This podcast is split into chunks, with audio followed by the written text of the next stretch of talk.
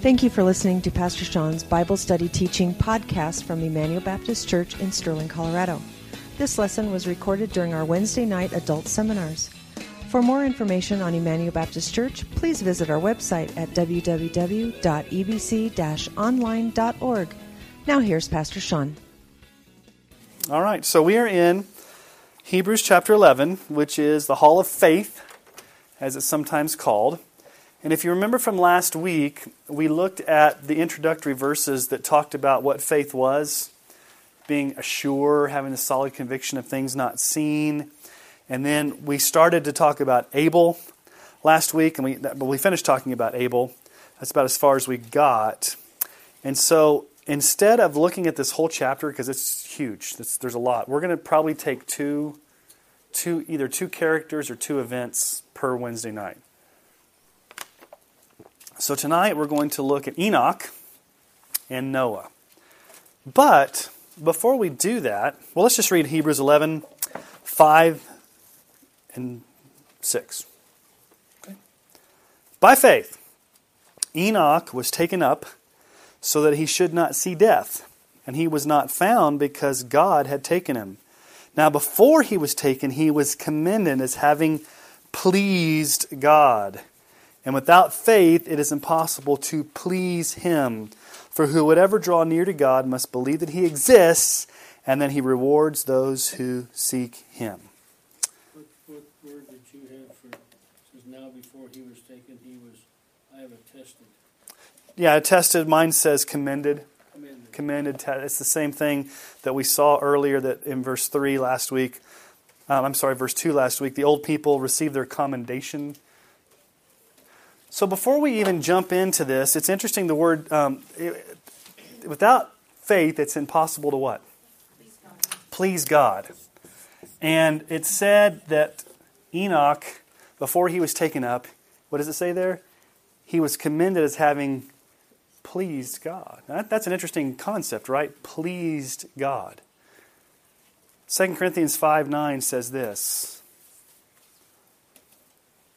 So whether we are at home or away, we make it our aim to please Him. So, we, this is an interesting concept here. We exist to please God,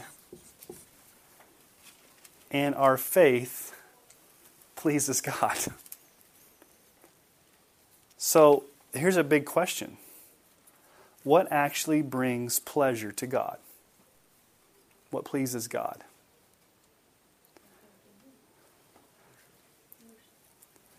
Worship. There's a quote that John Pat Piper had a long time ago that really stuck with me from his book, Pleasures of God, the very opening book. That's a really good book, by the way. He says, Do you feel loved by God because you believe He makes much of you? Or because you believe He frees you and empowers you to enjoy making much of Him. What do you think the modern church basically says? The first one, right? God makes so much out of me. It's all about me. It's how much I can get. As opposed to the whole reason we exist is to enjoy making much of God. Okay? So, from Enoch, we see a life of faith that pleases God. So we have to ask, like, so let's just ask the question do you want to please God? Who here does not want to please God? Okay? We want to please God. The question is how? Well, we please God by faith, but what kind of faith? An Enoch type of faith. Now, there's not a lot about Enoch. Okay? So let's just ask the question how did Enoch please God? First question. Second question Okay, first question How did Enoch please God? Second question Okay, how do we live a life of faith that pleases God? Okay. So, the writer here says, what does he say about Enoch? Verse 5 By faith, Enoch was taken up. He was taken up, which means he was transferred or translated. Now, there's not a lot of information about Enoch, but let's go back to Genesis, which is probably, hi Jamie, which is what we're going to be doing probably a lot over the next couple of weeks is going back to Genesis because these first characters all take place in Genesis until we get to Moses and go back to Exodus. So let's go back to Genesis 5, 18 through 24, and that's where we find the story of Enoch. So, Genesis 5, 18 through 24. when Jared, you can only get it. You didn't know Jared was like a, I thought it was a jeweler, but uh, now it's, it's in the Bible. So I didn't, I've read that many times before. I didn't even thought about that. When Jared had lived 162 years, he fathered Enoch. Jared lived after he fathered Enoch 800 years and had other sons and daughters. Thus, all the days of Jared were 962 years, and he died. When Enoch had lived 65 years, he fathered Methuselah. Enoch walked with God after he fathered Methuselah 300 years and had other sons and daughters. Thus, all the days of Enoch were 365 years. Enoch walked with God, and he was not, for God took him. That's all we hear about Enoch in the Old Testament. Now, these are long lifespans back before the flood. So we know Methuselah is the, the, the, longest living person, and so Enoch is Methuselah's dad. And so, what was Enoch's lifespan? 300, which is pretty short, right? Compared to his son who lived 969 years. But what we have there in verse 24, let me go back to Genesis here. Um, I went back to Hebrews. Let's go back to Genesis. In verse 24, what does your Bible say? Enoch walked with God, and he was not, for God took him. Isn't that interesting? He walked with God, and he was not. Now, here's what we don't know we aren't told how Enoch was taken. Was it like a whirlwind, like Elijah? Was it a beam me up Scotty moment? All we know is that God did it. But here's one thing we do know Enoch's being taken up or translated is probably a precursor or a prototype of what will happen to us if we're alive at the second coming. Um, that's about the closest thing we can think of. And we find that in 1 Corinthians chapter 15, 51 through 52, where Paul writes, Behold, I tell you a mystery. We shall not all sleep, but we shall be changed in a moment, in the twinkling of an eye, at the last trumpet. For the trumpet will sound, and the dead will be raised imperishable, and we shall all be changed. So the Bible doesn't give us the details of how Enoch was taken. It just says he was taken, he was no more the closest thing we could probably think about is, is the rapture or the resurrection of, of, of us who are still alive were just taken up. Okay? But what does the writer say of Hebrews? By faith. And if you remember from last week, that by faith is an active, acting on the basis of faith, having an active faith. He pleased God. So, look at the Genesis text. Look at verse 24. All it says about what is the only thing it says about Enoch besides he fathered these people and he lived this long? What's the one thing it says there in verse 24? Enoch did what? Walked with God. Okay? Mine says he walked faithfully. Walked faithfully. Okay? It's a very unusual expression. It doesn't say he walked behind God. He walked before God, but he walked with God. If you trace this expression, walking with God, throughout the Old Testament, you find that it is a Hebrew expression that conveys the idea that a person has a close fellowship or friendship with God. So let's talk about faith here for a moment. What was Enoch commended for? His faith. What do we know about his faith? What's the only thing we know about his faith so far in Genesis? He walked with God. So, what is a faith that pleases God? Walking with God. well, what does that mean? Okay, let's look at some scriptures. Micah 6 8, famous passage. He has told you, old man, what is good, and what does the Lord require of you, but to do justice, to love kindness, and to walk humbly with your God. So it was a close, personal, intimate relationship that Enoch had with God that these other guys probably didn't have. Not that these other guys didn't know who God was, but nobody else there says walked with God and nobody else was translated. Everybody else died. Methuselah died. He lived so and so years, he died. Enoch walked with God and he was no more. He did not die, he was taken up. Okay? James 4 8. Draw near to God, and he will draw near to you. Okay, when you think about walking with God, think about the imagery. If you're walking with God, what does that mean? You're going His same direction.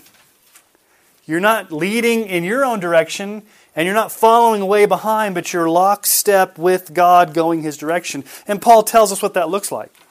What does Galatians 5:25 say? If we live by the Spirit, let us also what? Walk by the Spirit. Okay? So, there's one thing we know from the Old Testament. The only thing we know from the Old Testament is that number one, Enoch walked with God. He had a close, personal, intimate fellowship with God where he walked beside God. But there's something in the New Testament that tells us another thing about Enoch that we don't know from the Old Testament and we don't know from Hebrews. We've got to get to Jude. Here's the second thing we know not only did Enoch experience this deep friendship with close. Whoop, that doesn't make sense.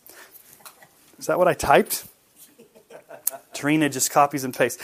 Enoch, not only did Enoch experience this deep friendship by spending time with God, but we also know that Enoch must have experienced years of persecution for preaching a message of judgment. Now you may say, where in the world in Genesis does it say Enoch preached a message of judgment? It doesn't, but Jude tells us, and Jude's inspired scripture, and somehow the Holy Spirit told Jude to put it down in the Bible. So, what does Jude 14 and 15 say? It was about these that Enoch, the seventh from Adam, prophesied, saying, Behold, the Lord came with ten thousands of his holy ones to execute judgment on all and to convict all of the ungodly of their deeds of ungodliness that they have committed in such an ungodly way, and of all the harsh things that ungodly sinners have spoken against him. I emphasize the word ungodly that's used four times there. Now think about this. All we know is that Enoch preached against ungodliness in his culture. How old was he? 365 years. Now, most preachers, like if I began preaching, let's say I preached, started preaching at 20 and I, I retire at 70, I get 50 years of preaching. I'm going to make a lot of people mad in those 50 years. this guy's preaching for 300 and something years. And he's preaching, and he's preaching. And what's he preaching against? Ungodliness. And you have to ask the question okay, what type of ungodliness was he preaching? Because this is before the flood. What does Genesis 6 5 say? The Lord saw the wickedness of man was great in the earth, and that every intention of the thoughts of his heart was only evil continually. So Enoch is living in a culture pre flood that is, as Jude would say four times, ungodly. And Jude or Enoch is preaching against this culture. So we have to infer from Jude that Enoch preached probably a very unpopular message for years without compromise in a culture of great wickedness. He not only preached it, but he lived it. In other words, he practiced what he preached. He walked with God, he pleased God. His message and his life matched. So for 365 years, Enoch walked with God and he preached. And what he preached matched his walk. His walk matched his talk. And I like what Warren Wiersbe said. He says Enoch had been walking with God for so many years that his transfer to heaven was not even an interruption.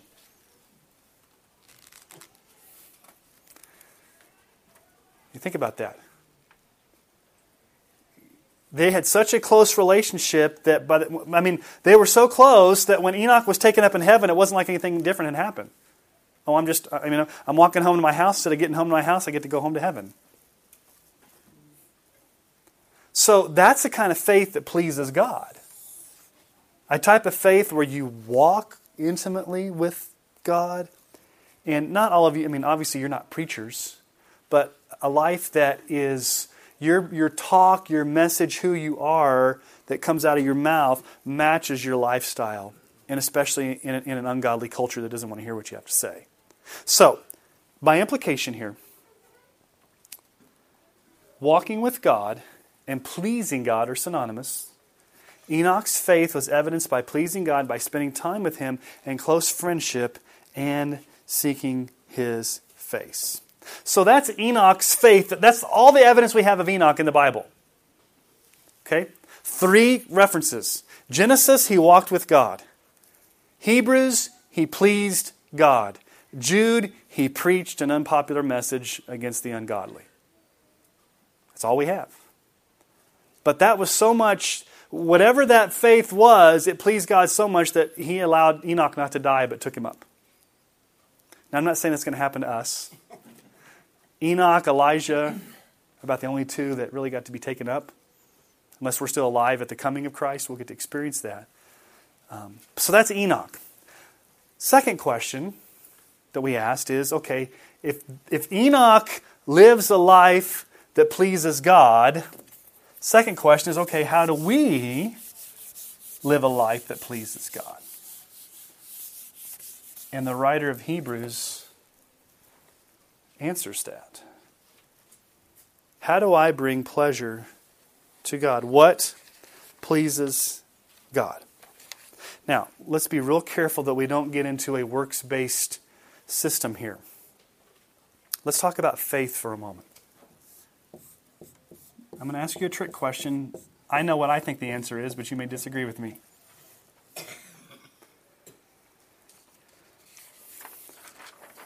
Is faith, let me just ask this way Is faith a gift from God? Yes. Faith is a gift. So, your ability to even have faith, does it come from you or does it come from God? It comes from God. So, let's just, let me just put this up here. You guys are all tracking with me. The faith that we have is not even our own, it's the gift of God. It's grace generated faith so that we may not boast. So let's not think that, oh, God loves us God, God, God likes us, God accepts us based upon how faithful we are. Because if God loved us based upon anything that we did, then there'd be room to boast. God grants us faith as a gift, and yes, we are to exercise that, but let's just not um, get boastful thinking that, you know, what, what I do somehow earns God's favor. That's not what the writer of Hebrews is saying. So let's turn back to Hebrews.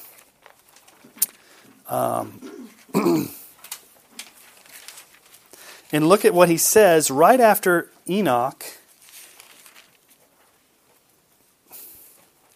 He's got verse 6. It, verse 6 almost seems like it's taken out of, out, of, out of place. It really almost seems like if I were writing this, I would put verse 6 up by verse after verse 3. Because he's got by faith Abel, by faith Enoch, and then Noah. But then, like in there, it's inserted this whole idea of what pleases God. But I think it's tied directly to Enoch, so that's why I think it's there. And besides that, we can't argue with it because it's the Bible. So, so, verse 6 Without faith, it's what? It's what? Impossible. Not improbable. It's impossible to do what? please him, for whoever would draw near to God must believe that he exists and that he rewards those who seek him. So, without faith, it's impossible to, lead, to, to please him. Notice the writer doesn't say improbable, likely, it may happen. No, he unequivocally says impossible, which means, again, that faith is supernatural. We can't merit it or produce it by human effort or energy. That's why it's called faith alone. But what kind of faith is he talking about here? Without faith, Okay, what kind of faith are you talking about, writer of Hebrews? Are you talking about a James 2:19 faith? You believe that God is one, you do well, even the demons believe and shudder. Is that the type of faith? What Okay, I said this last week. Everybody has faith. It's not do you have faith? The question is who's the object of your faith? Who's your faith in? Is it in Christ? Do we not live in a culture where everything's kind of fuzzy, fuzzy? Everybody just talks about God in the very generic sense. I'm not going to give this away, but I'm going to share something on Sunday morning that deals with this whole idea of just this fuzziness about God. But I want you to, to, to look at what type, what type of faith, okay? What type of faith pleases God? Is it a generic, mamby-pamby, just any type of faith? No. Here's the first type, that the, and it's right from the text. It is faith placed in the right God. The right God. Because people say they have faith in Allah, they have faith in Buddha, they have faith in all these types of things. But what does he say there? Whoever, without faith, is impossible to please him, for whoever would draw near to God must believe that he what? Exists. Well, okay. I believe God exists. What does that mean? Does this just mean that we need to believe in God generically? There's a huge hint in the original language that you don't get. I don't know how. You can't translate this in English and have it make sense. Here's how it can literally be translated You must believe that God is the I am. Now, does that make a lot more sense? Now, our translations say we have to believe he exists, but literally, when you see the words, especially from our Names of God study, we did a couple, was that last year or whatever? When you see the word I am, what should that tell you? Are we talking about a generic God? Okay. Exodus 3:14. God said to Moses, I am who I am. And he said, Say this to the people of Israel I am has sent you. I am is very close to the word Yahweh, which is the covenant name of God, his personal name, his covenant name. It's not a generic God, but it's a God who has most clearly revealed himself in his Son Jesus Christ. So when it talks about you must believe that God exists, it's not just like you can go up to people on the street and say, Do you believe in God? About here in Sterling, do you think what? We said this last week. I don't know what the percentages are, but probably a pretty high percentage of people say, I believe in God. Okay, generic God. Okay, let's ask a deeper question. Okay, how do you define God? Well, for me, God is goddess. God is Allah. God is what I want her to be, him to be. Um, God doesn't punish anybody he loves. Okay, let's get more specific. Okay, let's ask a different question. This is the question I always ask like people. This is my definition. If you don't believe in this, this is how I define God. Okay, do you believe? This is what I tell ask people. Do you believe in the God of Abraham, Isaac, and Jacob, who is the Father of Jesus Christ the Lord? Or just ask it more simply, do you believe that God can only be found in Jesus Christ? Or to ask or to say it another way, what did Jesus say? Jesus gave seven I am statements in the Gospel of John. We're going to get to these on Sunday mornings. Seven I am statements. Basically, equating himself with being the very embodiment of God. Not a generic God, but Christ alone. And one of the famous I am statements is John 14, 6, where Jesus said, What? I am the way, the truth, the life. No one comes to the Father except through me. So when the writer of Hebrews here, and he's who's he talking to? He's talking to people that were steeped in their Old Testament that would have known. When they heard this being preached, you must believe that God is I am. What are they thinking? That's the true Yahweh covenant God. The God of Abraham, Isaac, and Jacob, the God of our Father and Lord Jesus Christ, not just a generic God. So, a faith that pleases God is not just a generic God. I mean, you see television stars, you see football players, they're like kiss and point to the, you know, after they win the game, get the winning touchdown. You know, I want to thank God. I want to, and I always, it's interesting because some football players will say, I want to thank my Lord and Savior Jesus Christ. That's a different statement than I want to thank my God. But even then, I'll tell you what was really interesting. When I was in college, um, I was a film student, and we had to watch, actually, we had to watch Madonna's, what was that? What was it? This was in the early 90s. It was a documentary on Madonna and her big tour that she did in the early 90s. What was the tour? Come on, Madonna fans. Like all of you are like, come. Anyway, it doesn't matter what it was, but we had to watch a document, documentary on Madonna. And I, am like, okay, why are we watching this? And half of it was in black and white. But one thing that stuck out to me was, okay, this is at the height when Madonna, like this is like 1993. So this was like her whole Vogue and like um, she was at the height. I mean, this was after like a virgin. This was after the 80s, early 90s. She'd hit the peak. Okay, so I'm watching this video, and right before they go out on stage to simulate all this weird stuff, she grabs her whole team and all of her like homoerotic dancers and everybody, and they grab hands. She's like, "Let's let's let's have a word of prayer before we go on stage."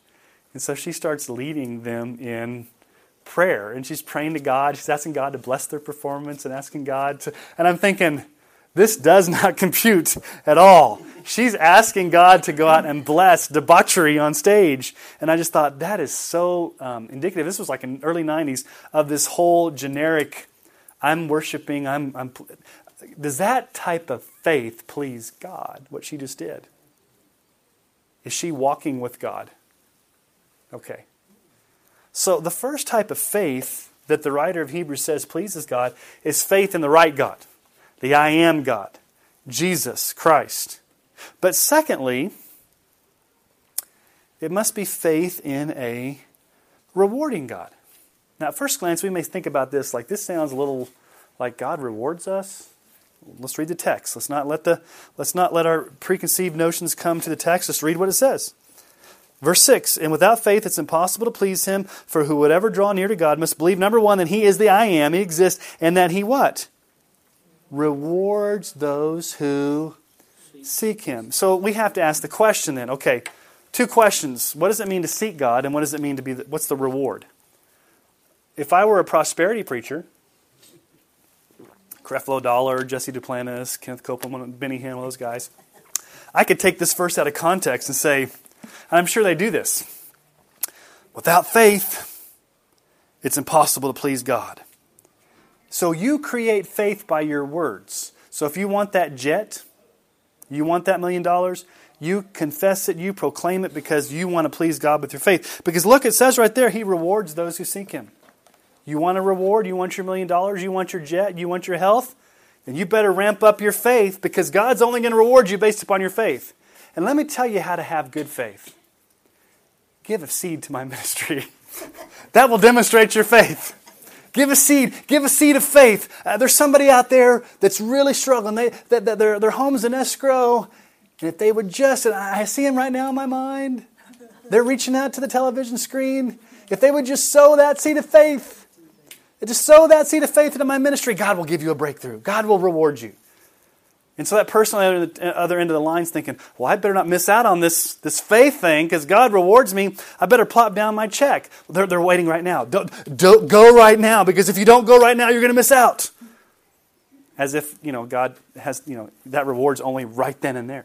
And so basically what's happening is all these people are going and sowing seeds in these guys' monies to pay for them to go get their planes and their jets and they're at the top of the pyramid scheme and they're making people feel guilty because they don't have enough faith and they feel like their faith needs to be rewarded in monetary financial gain. Is that what he's talking about here at all? Okay, so let's talk about, first of all, what it means to seek, and then let's talk about what the reward is. Okay? Seeking here that he uses here is a pretty strong word in the original language. It really means to hunt down, to search, to diligently pursue. And so let's just look at some Old Testament passages that give us this idea of what it means to seek after God. Psalm 27 4. One thing I've asked of the Lord that I will seek after, that I may dwell in the house of the Lord all the days of my life, to gaze upon the beauty of the Lord and to inquire in his temple. What's he seeking there? One thing I seek after. What is that? To be, to be in God's presence, to enjoy the fullness of who God is. Psalm 63 1. O God, you are my God. Earnestly I seek you. My soul thirsts for you. My flesh faints for you as in a dry and weary place where there's no water. Notice that the psalmist, it's very, you got to be very careful here. O God, you are my God. Earnestly I seek. What does it say? There's a let me just ask you a question. Is there a big difference between seeking after God and seeking after God's benefits? It's a huge difference. The psalmist here does not say, Earnestly I seek after all that you can give my heart's desire. What's his one desire? His one desire is to seek God. Now, obviously, God's benefits come in God's timetable and God's way, but we don't seek God for what He gives us. We seek God because He's worthy to be sought as God. Psalm 105, 3 through 4. Glory in His holy name. Let the hearts of those who seek the Lord rejoice. Seek the Lord in His strength. Seek His presence continuously. Psalm 119, 2. Blessed are those who keep his testimonies, who seek him with their whole heart. Jeremiah 29, 11 through 13. For I know the plans I have for you, declares the Lord plans for wholeness and for not for evil, to give you a future and a hope. Then you will call upon me and come and pray to me, and I will hear you. You will seek me and find me when you seek me with all your heart. Here's the beauty the beauty of seeking God is that He longs to be found. So, what's the reward? If God richly rewards us, what's the reward? It's Himself. And if you say that's not good enough, then you, I would probably say you're not a Christian. I hate to say that. Or you're not acting like one in that moment. He will be the great reward. Christ Himself will satisfy your deepest needs, and in Him you will find your greatest joy. He is the reward, He is the treasure.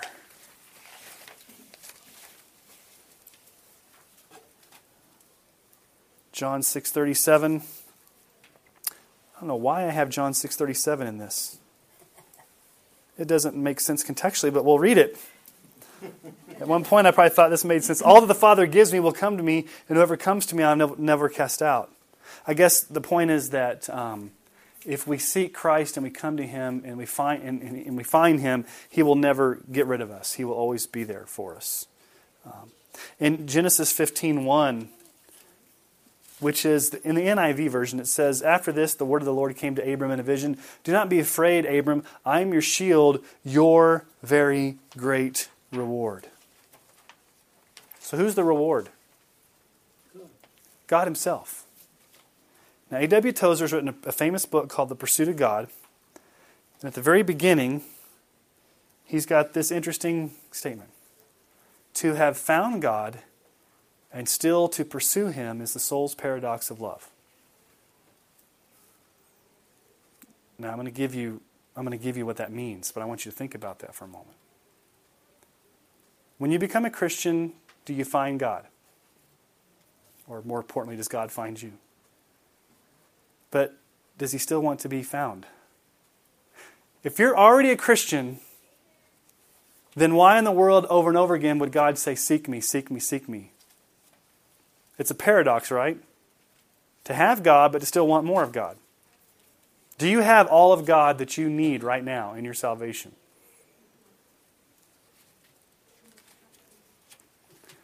Theologically, yes. But are you experiencing the fullness of what God is? So here's the paradox When we seek God, we find Him, and it doesn't end. We still keep seeking Him, and we find out more and more about Him. Our hearts burn with a passion to know Christ deeper and deeper, and to continually seek Him, to walk with Him like Enoch did. And it, it, the best way it's, it's really expressed in the New Testament is what Paul says in Philippians 3 8 through 10. Paul says, Indeed, I count everything as loss because of the surpassing worth of knowing Christ Jesus my Lord. For his sake, I've suffered the loss of all things and count them as skubalon, rubbish, in order that I may gain Christ and be found in him, not having a righteousness of my own that comes from the law, but that which comes through faith in Christ, the righteousness from God that depends on faith, that I may know him and the power of his resurrection and may share in his suffering, becoming like him in his death. That's the kind of faith Enoch had a faith that walks with God, a faith that pleases God, a faith in the right God, and a faith that seeks after God as the great reward. That's very specific. It's not this just generic, fluffy, oh, I have faith. It's a faith that walks with God. It's a faith that seeks God. It's a faith that longs for God. Okay? That is Enoch. Now, let's talk about Noah. And there's one verse about Noah. You ready? Hebrews 11:7. By faith, there it is, acting on the basis of faith, Noah being warned by God concerning events as yet unseen, in reverent fear constructed an ark for the saving of his household. By this he condemned the world and became an heir of the righteousness that comes by faith. Now, what we're going to look at here with Noah are three aspects of Noah's faith. What are three things that we see here that this scripture tells us about Noah's faith? And, and we can also go back to Genesis and see this in action, but specifically how it's structured here in this verse 7. So here's first Noah's faith was marked by conviction in future unseen events. What does the first part of verse 7 say? By faith, being warned by God concerning events as yet unseen. Okay. Now we know what that was, right? What are the events unseen to Noah? To us, it's like, duh, what's the big thing? When you think of Noah, what do you think of? The flood, the ark. But for Noah, had that happened yet? Had Noah ever seen rain? So God says to Noah, hey, go build this big boat like thing that's big enough to fit animals two by two because I'm going to flood the entire world and wipe it out. Now, just think about you've heard the Noah's Ark story over and over again, but if this was the first time you ever heard it, what would you think of God? You want me to do what? A flood? What does the flood show us? The flood shows us two primary things which are really the theme of the Bible. God's, first of all, God's judgment on wickedness, and secondly, God's salvation. And this time it's just salvation of just one family. So let's go back to Genesis and let's um, let's read not the whole account because there's there's like three chapters that, that deal with that, but let's go back to Genesis chapter six, five through seven.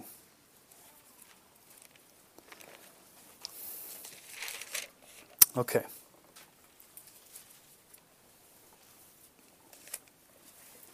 This is the setup to the flood.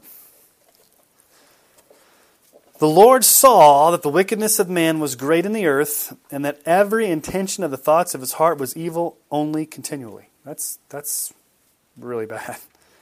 And the Lord regretted that he had made man on the earth, and it grieved him into his heart.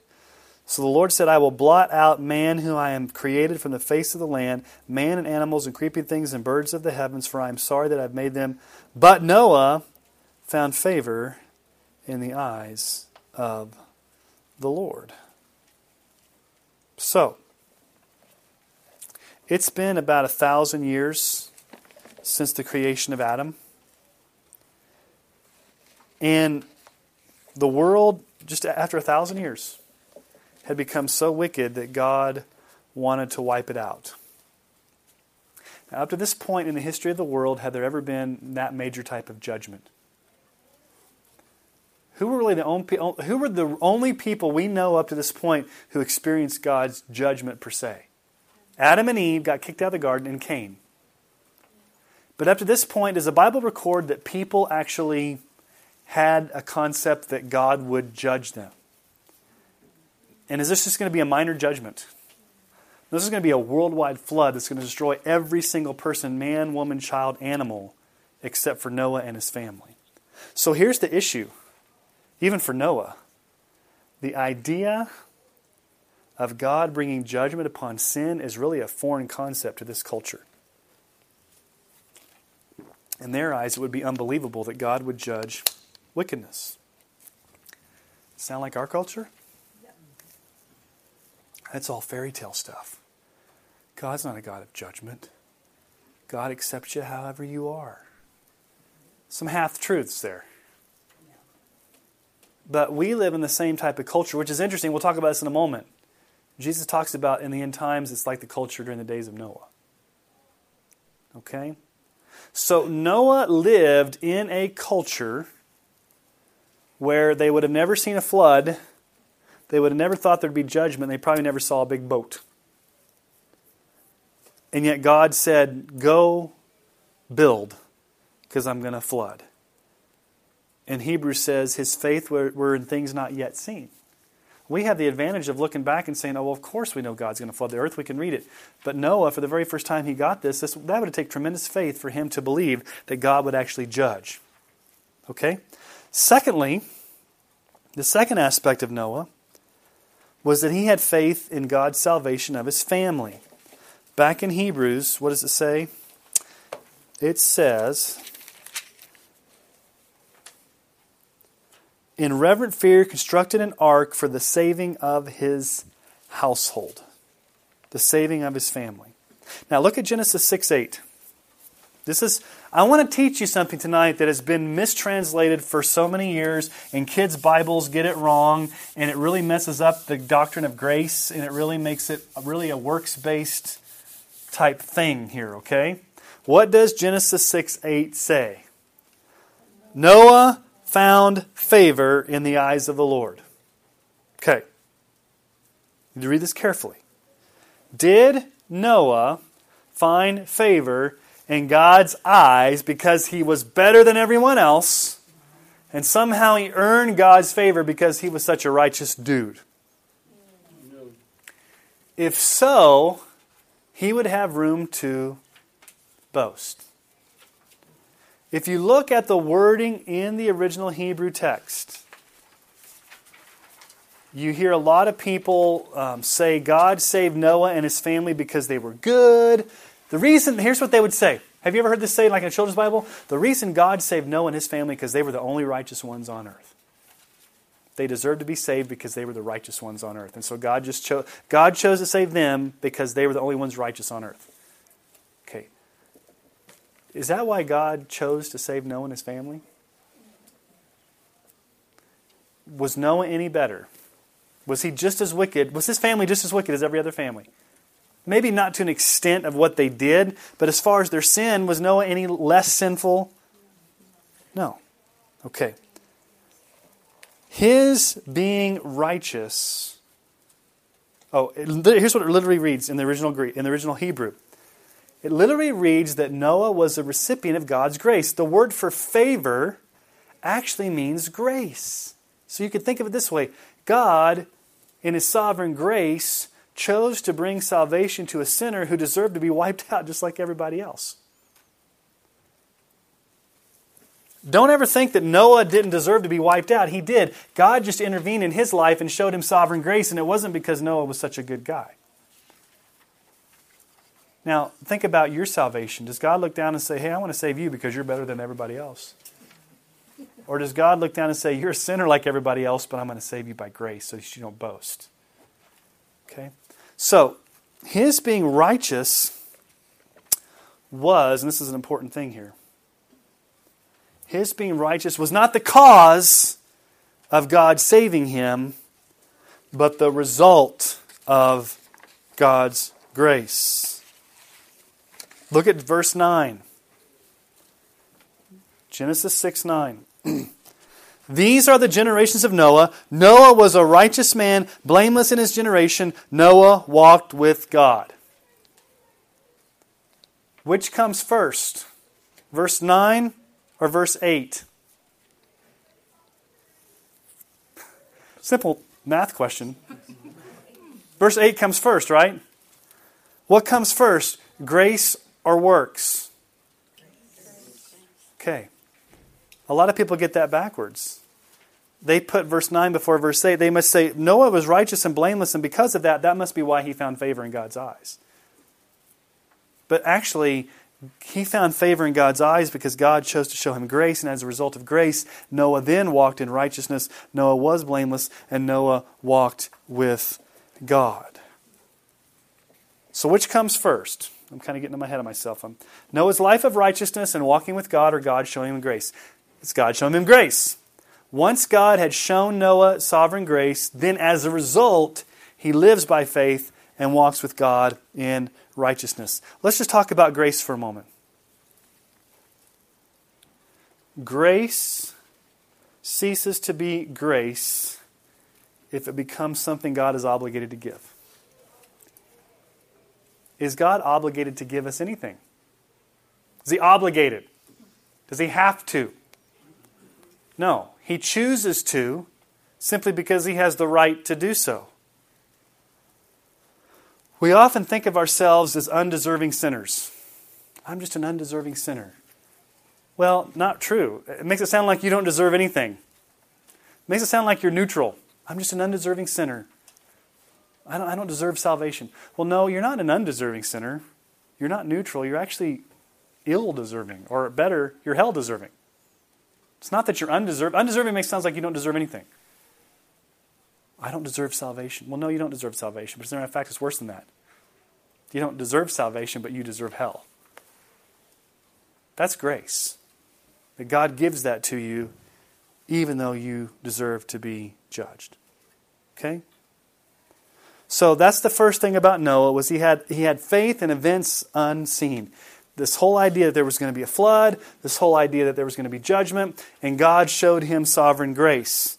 Now, Secondly, Noah's faith was marked by reverent and practical obedience. By faith, let's go back to Hebrews 11 for a minute. Keep switching back and forth here. It says, By faith, Noah, being warned by God concerning events as yet unseen, what did he do? In reverent fear, constructed an ark for the saving of his household. Okay? Remember, active by faith. It's active, it's energetic, it obeys with passions, it's not passive. God spoke to Noah. And what did God say to Noah? Flood's coming, build a boat. And what could have Noah done? God, I've never seen rain. I've never seen judgment. You've spoken to me directly and given me explicit instructions on how to build this ark. You've told me to go get gopher wood, and you've given me the exact dimensions and instructions, and you told me you're going to flood the earth. That's great information, God. I'll, I think I'll act on that one day. And Noah just sat there and did nothing. Would that be faith? No. He actually had practical obedience. How did he construct the ark? He says he constructed it in what? Reverent fear. Does this mean that Noah was thinking that God was going to strike him with a lightning bolt if he didn't get it right? No. It means that Noah has a healthy fear and awe of the Lord where he obeyed with an attitude of worship. He built the ark in reverent fear.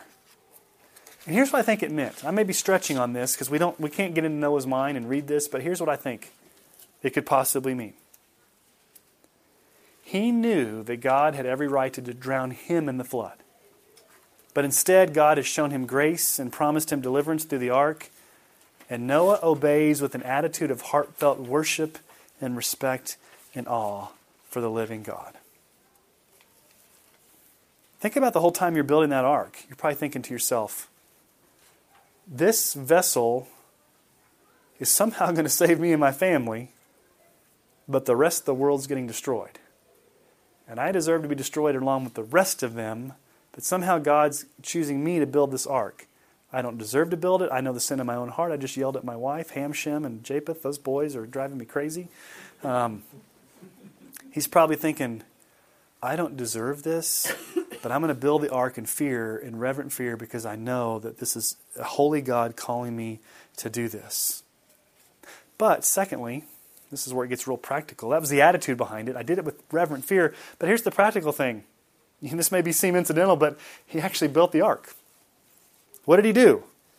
He got busy getting the wood, the supplies, building this huge ship for 120 years. It was practical obedience. Think about how unglamorous it would be to build an ark.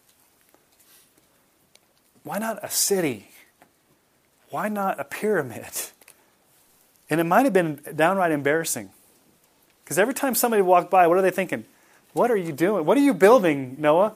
I'm building this big boat because the earth is going to be flooded. What's a boat? What's a flood? Well, you see, God told this to me directly. What?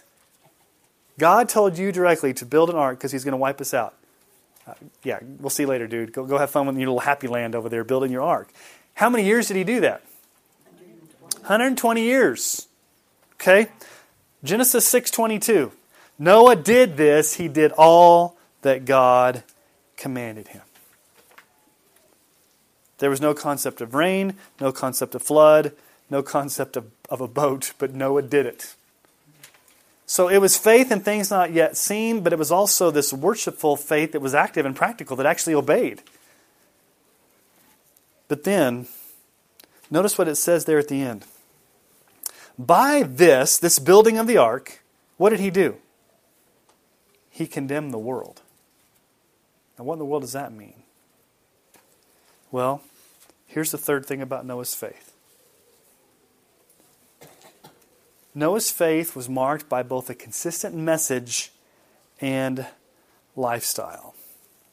By constructing the ark, he condemned the world. In other words, the building of the ark was a visual object lesson that Noah preached for 120 years. We're not given a lot of details, but we do know that Noah was a preacher.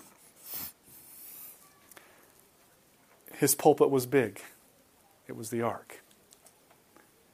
And we don't know the details. Was he standing on the ark, you know, with a megaphone saying, Repent?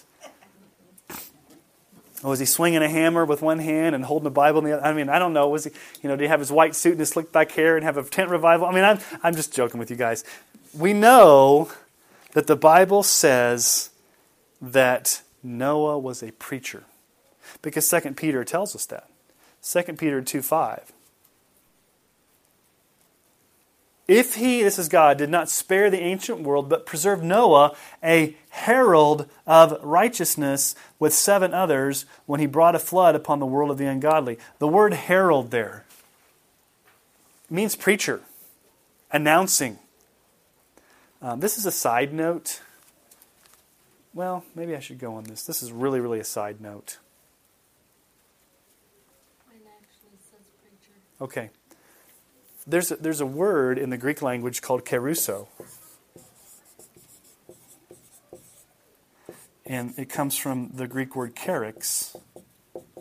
So the kerix was so it, the kerix was a herald, and kerusso was to herald a message.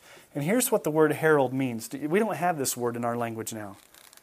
When you wanted to announce news, or you wanted, or you wanted to, like for example, if a king wanted to, like, okay, back in the ancient days, did they have Fox News? Could you just turn on the TV? Here's a Fox News alert. Like every 30 seconds, it's like you're thinking, "What's big?" Well, it's some dumb thing in some state somewhere else that I don't care about. But I'm just being insensitive. But anyway, there's Fox News alerts or whatever else you watch that come up that broadcast news, and everybody can get it. Okay, when the president has a press conference, what does he do? Does he often speak? He sends his press secretary out there to speak on his behalf. In the old days, they didn't have that. They had to send the herald out. So the herald was like the town crier.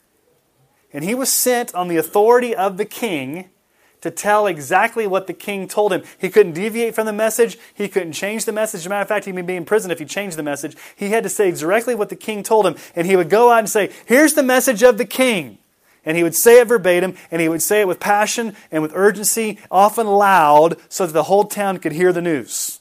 That's what the word kerux or kerusso. And so, all throughout the New Testament, especially Jesus in Matthew, Mark, and Luke, it says Jesus preached in the villages. Jesus preached in the synagogues. It's the word kerusso, in the sense that he was sent on a mission from the king to deliver the message. Okay? Same thing with preachers like myself. Do I have the authority to change this word and make it what I want? Or am I authorized by the king to preach exactly what this word is and to preach it with passion and with urgency so that you believe? That's what's going on here. That's what that word herald means. So Moses, Peter saying, was a kerux. He was a, a herald. He was a preacher who preached righteousness. Peter says he preached righteousness. Hebrews says he condemned the world. So there was something in Moses' preaching that condemned the world. It's amazing to me. Here's what the amazing thing is that even with the profound wickedness that characterized the world at that time, God still, in His patience and kindness, gave them 120 years to repent. Think about how many times God came in. Like when God came into Nineveh, what did He say? 40 days. You need to repent. I'm going to go destroy Sodom and Gomorrah. Abraham says, What if we find a few people? God gives them 120 years. So every time Noah is preaching, it's an opportunity for these people to repent. And It reminds me of Romans 2 4. Do you presume upon the riches of his kindness and forbearance and patience, not knowing that God's kindness is meant to lead you to repentance? And in this case, 120 years of kindness, he could have just wiped him out right then. If you think about it, God could have said, like Enoch, Noah, get your family together in a huddle because in a few moments I'm going to translate you up and the rest of the world's going to be flooded. But he didn't do that. He said, I want you to build an ark. And it's going to be a big ark.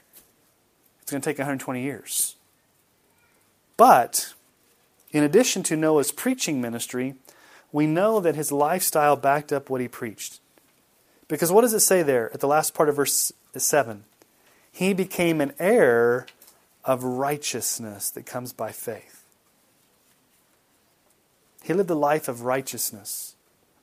Think about this for a moment. Wouldn't it have been real easy for Noah to give up? A guy can only take 120 years of, you know, like I'm thinking, after year five and they're making fun of you, I can take five years. Maybe 10. 120 years of this. But what does Noah do? He goes out there every day and he gets his hammer and he bangs on the ark. And as people come by, he says, Listen, the reason I'm building this is because God is a God of justice and he's going to flood the earth. You better repent. You're crazy, Noah. Go back to working on the ark.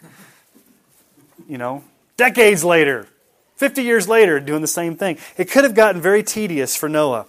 He could have just said, you know what? I've never seen rain. I've never seen a worldwide flood. Why in the world am I building this stupid thing? I'm just going to stop now. I mean, most of us, after maybe even a year, we'd give up. 120 years. It wasn't just words, but it was backed up with action.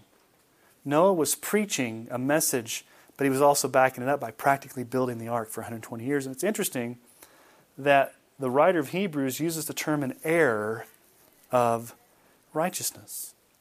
What he's talking about here is the objective righteousness that comes from Christ when we believe in Jesus. This is really justification by faith alone. The, when we trust Christ for salvation, we are given his righteousness as a gift.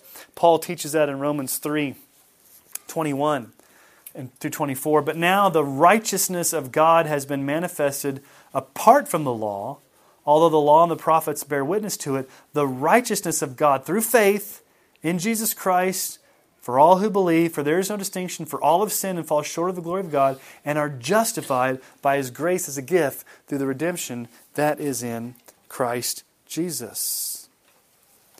Here's the point. Because God had come to Noah in sovereign grace and shown him mercy and salvation, God made him an heir of righteousness. God gave him the gift of righteousness as a gift. God graced Noah with this righteousness, not, not uh, of himself, but from Christ. He became an heir of righteousness. And here's the point every single one of you that's a Christian is an heir of righteousness. Now, is it the righteousness that you brought to the table and produced? Or was it given to you as a gift? So here's the thing it's the same thing with us today as it was, it was with Noah. If anybody's going to be an heir of righteousness, it's not because of anything we've earned or anything that we've done. It's because Christ earned it and Christ has done it. And, and we don't bring anything to the table. We don't hand God our righteousness and say, Look at all the good things I'm bringing to you, God. I'm righteous. Now, because I'm righteous, God, you are obligated to save me because of how good I am. Is that the way salvation works? What does God actually look at you and say? Yeah, bring your righteousness to me, but it's like filthy rags. Even the good things you bring are like filthy rags. You need righteousness as a gift. And how does righteousness come to you? Through Jesus Christ. 2 Corinthians 5:21 says what? For our sake, that's Jesus, for our sake he made him Jesus to be sin who knew no sin so that in him we might become the righteousness of God. Okay, here's where it gets very very personal to our culture today. As we look at Noah's faith, we see that God came with a warning and that same warning comes to us today. What was the warning in Noah's day? There's so much wickedness on the earth, I'm going to destroy it. Jesus, in the Olivet Discourse in Matthew 24, when he's on the Mount of Olives teaching on the end times, listen to what Jesus says in Matthew 24, 37 through 39. As were the days of Noah, so will be the coming of the Son of Man. For as in those days before the flood, they were eating and drinking and marrying and giving in marriage until the day when Noah entered the ark. And they were unaware until the flood came and swept them all away. So will be the coming of the Son of Man. Okay, let's make a comparison here.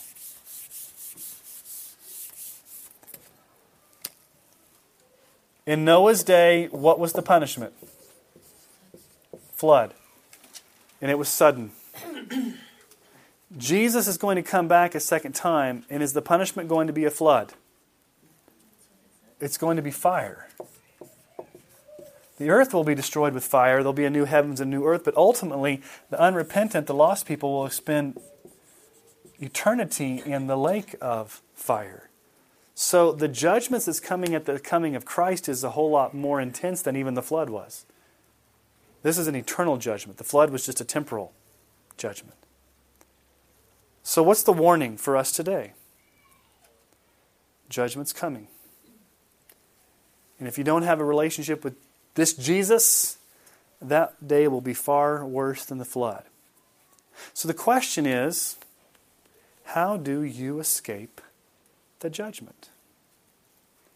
You do the same thing Noah did. And You say, What do you mean? Well, what did Noah do? Noah entered the ark. Well, that helps me out a lot, Sean. Go, just go enter the ark and you'll be saved. And that's exactly what I mean. Jesus is the ark. Ever thought about that? Think about the days of Noah for a moment. There was only one way to escape the flood you had to enter the ark. There was only one ark, and it only had one door, What does Jesus say about himself? He's the only way of salvation. He's the door. He's the way. He's the truth. He's the life. How do you escape the judgment? You enter Him. You can't save yourself. You have to enter into Jesus to save you. Now, there's a very poignant image that I love in the Noah story that sometimes is just glossed over that seals the deal when we think about our salvation. Genesis 7 15 through 16. They went into the ark with Noah, two and two of all flesh, in which there was the breath of life. And all those that entered, male and female of all flesh, went in as God had commanded, and the Lord shut him in. Who closed the door of the ark? God did. It's almost as if God put his final stamp of exclamation point on Noah and said, Noah, I've saved you by sovereign grace. I've commissioned you to build the ark. You've entered the ark. You've been obedient. I'm going to flood the earth. And now, just to make sure that you're safe, let me close the door. Let me make sure that it's sealed shut. So when the flood comes, you're saved. That's the same thing that God does to us in our eternal security. When we come to Jesus for salvation, when we enter into Him, it's in a sense God shuts the door. God shuts us in. God keeps us safe. God does not let the, the floods, the fires, the temptations, the, the final um, judgment, that, that will not touch us because we're safely inside the ark. And so when you think about these two men of faith, Enoch, let's just review. Enoch had a faith that pleased God. He walked with God, and he sought after God, and he had a close fellowship with God. And he was a preacher for years. Noah, saved by grace, walked with God, obeyed God, built the ark, practical obedience, believed in the fact that God was going to do what he said he was going to do. So it was faith in the right God, and it was a faith in a God that has the right to save and a God that has the right to judge. And I've said this many times before recently because I think it's getting lost in our culture. If you don't understand this one truth, I would say you don't understand Christianity. You may agree or disagree with me. Here's, here's, here's what I would say God has the right to save sinners and to punish the wicked. If you don't believe that, you don't believe the Bible.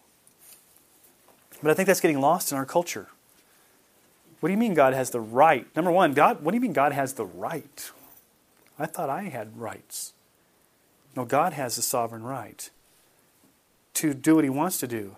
And He will save those who come to faith in Christ. But if you don't come to faith in Christ, He has the right to punish you. You see that all throughout the Bible. I mean, that's, that's the whole, and that's what we see here in Noah. God chose to save Noah, and He flooded the rest of the world. It wasn't because Noah was any better, it was because God just showed grace to Noah the same way we're no better than other people, God chose to show grace to us and we come to Christ.